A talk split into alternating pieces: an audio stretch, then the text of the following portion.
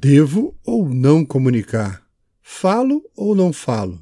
Aviso ou não aviso ao titular? A Autoridade Nacional recentemente informou que o controlador deverá avaliar internamente a relevância do risco ou dano do incidente de segurança para determinar se deverá ou não comunicar à ANPD ou ao titular.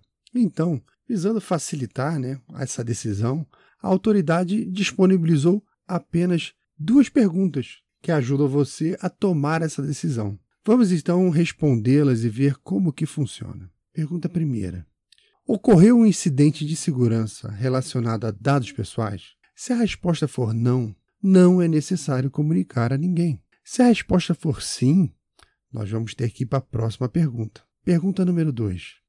Existe um risco ou dano? Aqui eu vou dar uma pausa.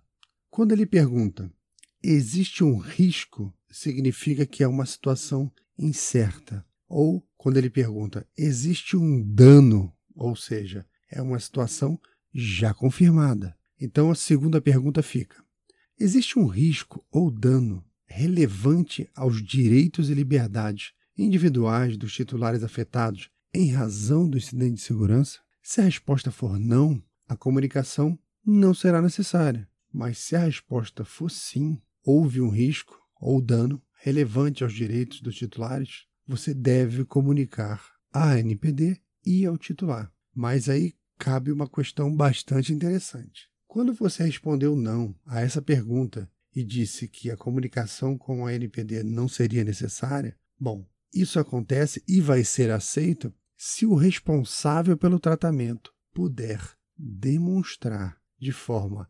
irrefutável que a violação de segurança dos dados pessoais não constitui um risco relevante para os direitos e liberdades do titular dos dados. Isso também significa que, mesmo você respondendo não para as duas perguntas, você vai ter que documentar o seu incidente de maneira que, diante de uma auditoria ou de uma simples pergunta ou inquisição, você possa responder para a autoridade, como está dito no próprio texto, de forma irrefutável, né, que não houve violação de segurança de dados pessoais. Tá bom, pessoal? Então, até o próximo áudio onde eu vou falar sobre o prazo que você tem para notificar a Autoridade Nacional de Proteção de Dados. Tá bom, pessoal? Até o próximo áudio.